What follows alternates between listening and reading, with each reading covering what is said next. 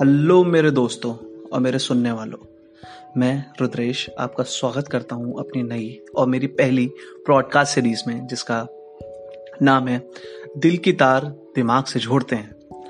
मैं इस podcast series के माध्यम से आपसे जुड़ना चाहूँगा कुछ ऐसे अनछुए, अनकहे, अनसुने पहलुओं के बारे में, जीवन रहस्य के जिसपे सोचता हर कोई है, विचारता हर कोई है, लेकिन बात कम करते हैं लोग। तो इसी सिलसिले को आगे बढ़ाते हैं मेरे पहले एपिसोड में, जिसका नाम है, हमारे जीवन का उद्देश्य क्या है? देखिए, जीवन के बारे में बहुत सारी बातें, धार्मिक ग्रंथों में, वैज्ञानिक ग्रंथों में और वैज्ञानिक तरीके से बहुत सारी बातें कही गई हैं।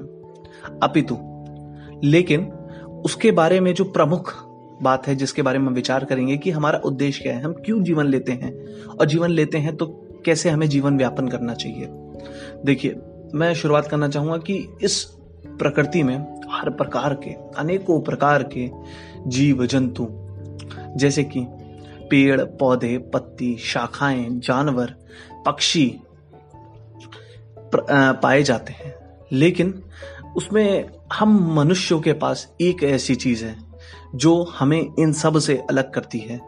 और इन सब की जो हम कहते हैं कि फ़ूड चेन में सबसे ऊपर लाती है, सबसे अग्रणी हमें रखती है, सबसे आगे रखती है, वो है हमारा दिमाग, हमारे सोचने की शक्ति, हमारे विचार करने की शक्ति।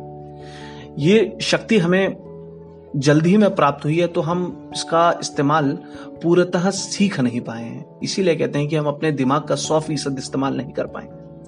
लेकिन जीवन का उद्देश्य भी तो हमें इसी से मिलेगा। इस जीवन का उद्देश्य, जैसे आप देखेंगे कि एक अलग राह में हमें, जीवन का उद्देश्य क्या हो सकता है?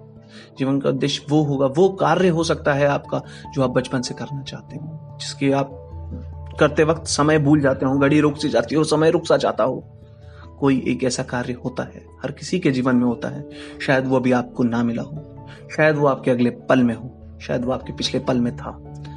और वो शब्द का, जिसका मैं ज़िक्र करना चाहूँगा, हमारे जीवन का उद्देश्य मूलतः वहीं से आता है, जो शायद कार्य का मैंने इस्तेमाल किया, शब्द का।